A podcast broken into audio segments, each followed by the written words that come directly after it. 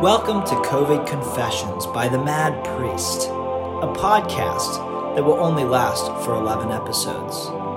Each one, we take a local Chattanoogan doing awesome work and we talk to them. Hopefully, you had to first endure the terrible video that we made with them. I'm your host, Michael Rice, and I am not a priest. For today's show, we have Louis Luis Silva, who is uh, married to Gisela with two girls, and has been in the U.S. now for 17 years. And as of last year, 2018 or 19, uh, bought the local juicery and kitchen, and also owns and runs Squeaky Clean and Local Paletas. What's up, Luis? What's up, Michael? Thank you for having me. I mean, just want to talk about business, man. Like we're in, uh, as an earlier participant said, unprecedented time.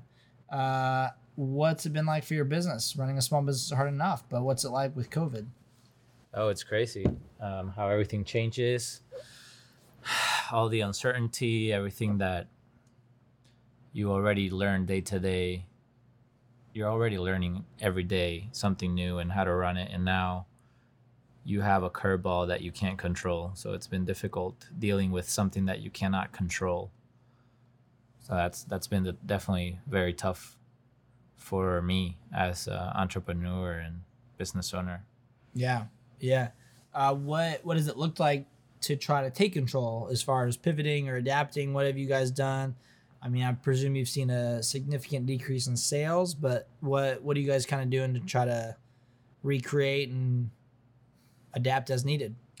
Definitely, yeah. Sales dropped 75%, then 50%, and we're just in limbo between those numbers. But the way we're trying to adapt is, you know, putting uh, measures into place, like wearing your masks um, for for the crew and for the team who's there, wearing gloves, um, tapes around the store that they can maintain six feet apart when our guests are inside. Um, everybody kind of kind of like a more of a guide and secure place for people who feel more insecure than others and just trying not to be part of the problem which is what what makes it difficult. Pivoting is curbside of course and um, takeout right? You can come in the store pick it up call it in and leave. So or park or park outside and and we'll bring it out to your car. So those things are new for us dealing with online orders and phone call orders and on top of taking care of customers it's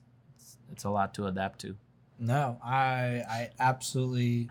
Uh, I mean, I get it from a different perspective as far as we're both in the food and beverage industry, but just trying to figure out what what it looks like to change and adapt to the number of people coming in your doors these days. Um, one of the things I find really intriguing about your story and just the respect I have for you and your family is just the reality of what it looks like to truly live the American dream in the sense of try not to be cliche, but you're an immigrant of 17 years. You moved to Chattanooga uh, several years ago. You're in insurance, which, if you want to talk about that transition, but then eventually you now own multiple businesses, which obviously sounds more glamorous than it is in the reality of finances and the reality of running them and things like that. But what's it like to own multiple businesses, be truly a startup in the bootstrap sense of the word, while having a family and even a second kid as of a year ago? it's a lot right there on that question but uh, definitely to start off with it, you're right uh, people once they hear you're an owner of a business they instantly assume you're either a millionaire or cash is falling from the sky for you and and unbeknownst to them. That's very far from the truth on how hard we work and how little we get paid. Uh, so that transition was definitely rough going from going from working for someone to myself. It's like a bittersweet sense as you know. Uh, we work more than we would at an office job or an office desk but yet we get to innovate and do things like you're doing right now and we get to play with um, things that we can do for people and either or people or our customers and so definitely that's that's what i've loved most um, it's harder for sure. Uh, more stress, um, different levels of things. But as a father of two, yeah, it's interesting to, you know, when you get home, you want to rest and, and you're you're still go. There's there's another job waiting for you as a parent. Uh, so definitely for entrepreneurs, uh, I don't want to take away from people who don't have kids, but definitely you add another element coming home. So um, as you know too, because you have two kids, two girls too, like me. Um, definitely coming in the states, as you mentioned, I, I had actually put in my bio chasing the American dream, and I erased it because I thought it was corny. But but it's uh, it's the truth. It's it's um, you know I've been here what 17 years, and uh, it's been a long road, man. Being all the way from being illegal to now a citizen of the United States, it's been it's been a rough road of of trying to do everything right to get to where I am right now, and still where I am right now is figuring out how do I continue to do this to actually get to a better place. So I think the American dream is the as an immigrant, right? Um, all I can share is is that um, there's an there's unlimited possibilities. I think that's what that's how I define the the American dream in the sense of it doesn't matter if you're a you know I clean toilets one of my businesses right so it doesn't matter what you do it just it, it, if you work hard and if you work towards a goal and you can get there which is what I'm where I'm at right now Yeah. Yeah. So one of the questions I actually had for you, which you kind of answered a little bit, which was, what is it like to be an immigrant in the U.S.? I'm going to change that, and I'm curious, what would you say to those who come from essentially nothing, or at least not a privileged perspective or level of society, who is maybe cynical to the idea of being able to make something of themselves or own their own thing? what would you kind of say to them as an exhortation to the fact that it is possible um, and maybe how to even accomplish that. Definitely. Uh, I'll start by saying I I you used privileged. I'm very privileged. Um, there's people always worse off than one right? I, I'm also uh, you know I have white skin so of my kind if I that's the right definition. But South American you know we also have brown skin. So um, also by that i have i think the privilege unfortunately because of the world we live in. Um, but i don't think that i get looked uh, how do you say it? I get put up on a pedestal because of that but um, i do see people from my country that are maybe brown skin that have it a little bit harder and i don't think it defines either way i don't think it defines our strengths. And so you know as as we are known for as hard workers right? Um, hard workers and i think somebody less privileged than me has the same opportunities as me. It's, regardless you know i come from a broken house and many things um, maybe more than those people right? Um, so i think they just as long as you work hard and you do what's right right? If you do what's right and you continue to chase your dream, it it just doesn't really matter. You have to play by the rules, though. Yeah, yeah. What it, I mean, is there a comparison to the rules here versus uh, places like Venezuela? Yeah. Um, and how do I mean, how does that change for someone seeking like small business ownership and stuff like that? That's the thing. Some of my people aren't gonna. If someone's listening, they're not gonna like this, but um, unfortunately, that's why we're uh, one of the reasons why we're a third world country. But uh, you know, rules are are are broken most than followed, and so I think when we come here, it's just hard to adapt because um, we now have to follow these set of rules that are also not ours, right? They're they're someone else's, but we're in a country that's also not ours and we have to respect that. So um, in our countries, you know, you kind of know your your. I think you know I can't talk about you're from here, right? So maybe you view it as I view it, my country, Right. Uh, to where you know how to run around. I don't know. I don't know. You know the rules better, and they you kind of just grew up on them. so you understand them at least better. But for me, that's how it is in our country. Except since there's so much more struggle, then there's m- a lot of times it's more of cutting corners, right, to get there faster, and Right. that that that doesn't fly here. Right, right.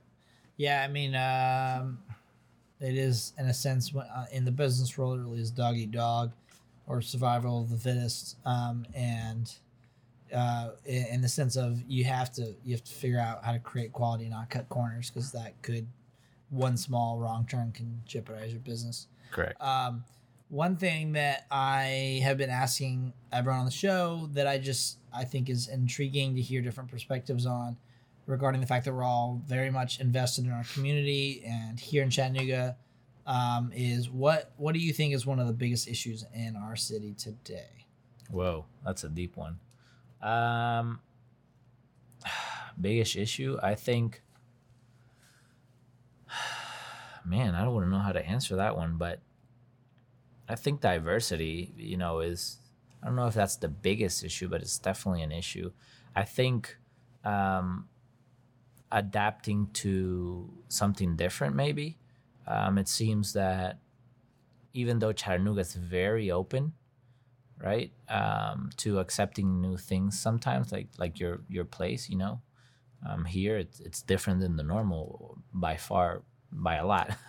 Uh, so I think that's what's missing is uh, you know the Hamilton Place area and some places around here where they don't accept certain local businesses or or people don't really acknowledge them that I think we still need to be more open to to yeah I guess diversity even if it's not in in a in a race right? Like on businesses too like diversity in general like um just there's something different not the same old chain restaurant or not the same old chain bar um, more of like okay let's let's go more for quality Yeah. i don't Yeah. know i don't know it's, it's a hard question Yeah, it is, and obviously there's a lot. There's a lot of issues. Uh, everyone's probably focused on the thing that they're most involved in. right Um, one of the secondary questions to that, which in it's kind of the same question in a, in a weird way, but also kind of more of a dystopian question is, if you could change one thing about Chattanooga, uh, what would you change? If it's not the same thing that you just answered. yeah of course it's gonna be close um if i could change one thing hmm i would make things it's gonna gear towards me of course but i would make i would hope that we would want to incorporate spanish more into things. Um, being more open to speaking a second language and accepting people who don't speak another language like paying your bills right? Or um, those type of things where epb for instance is now you know gearing towards that where now their things are in spanish too. So that helps that community. So if i were to change something it would be that that our government or whoever's in charge kind of focus it strongly to help those people that are here that don't necessarily understand fully the language Sure, sure. Yeah, I think, and that's why I asked that question. I think it's fascinating to hear uh, everyone's answer and kind of where it lands in terms of what they're invested in and how they're a part of the community, uh, and just to show the array of of issues that continue to exist, not just here in Chattanooga, but in a lot of different places, and the fact that we ultimately are a melting pot of people from lots of different cultures, countries, languages, and peoples. Um, so I find that fascinating. Uh, Luis, where can people find you, your paletas, your juice? Give us the rundown on how to order, how to find you, how to reach out, all that good stuff. Definitely. So the local juicery, we have two locations right now. We unfortunately had to close down our Hamilton Place location um, right as this hit, but um, we're inside of Erlanger East on Third Street here in downtown, and then our main store is on 48 East Main Street, which is um, on the south side. Um, the paletas we carry them in uh, both of our locations, and you'll you would usually see us at events, but unfortunately, those aren't gonna happen this year. Right. Uh, but we are cooking up something to be visiting neighborhoods around here um, a specific day so that kids at least can get some smiles and a different snack right in their neighborhood.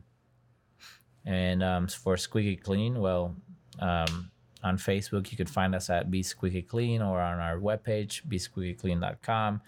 And we focus on maintenance for floors, waxing, polishing, etc.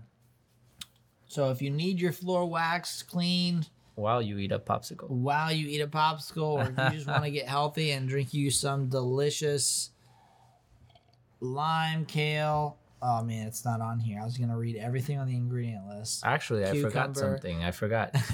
bread and butter. Um, you can find our juice in bread and butter, or you can order Nice. through Vibrant Meals as well. Vibrant meals and bread and butter. So check it out. Cold pressed juices, uh, good stuff. Owner Luis Silva from Caracas, Venezuela, not Mexico. No Mexico. Uh, they do produce some badass rum from Diplomatico.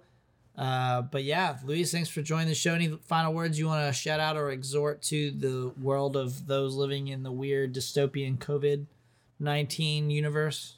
just hang on from somebody being afar from their family. Just hang on. This there's always something we can gain out of out of bad, right? The sun's always shining behind the clouds, man. So just hang on tight, guys, and we'll be through this soon enough. Luis, thanks for hanging out. Yeah, thank you.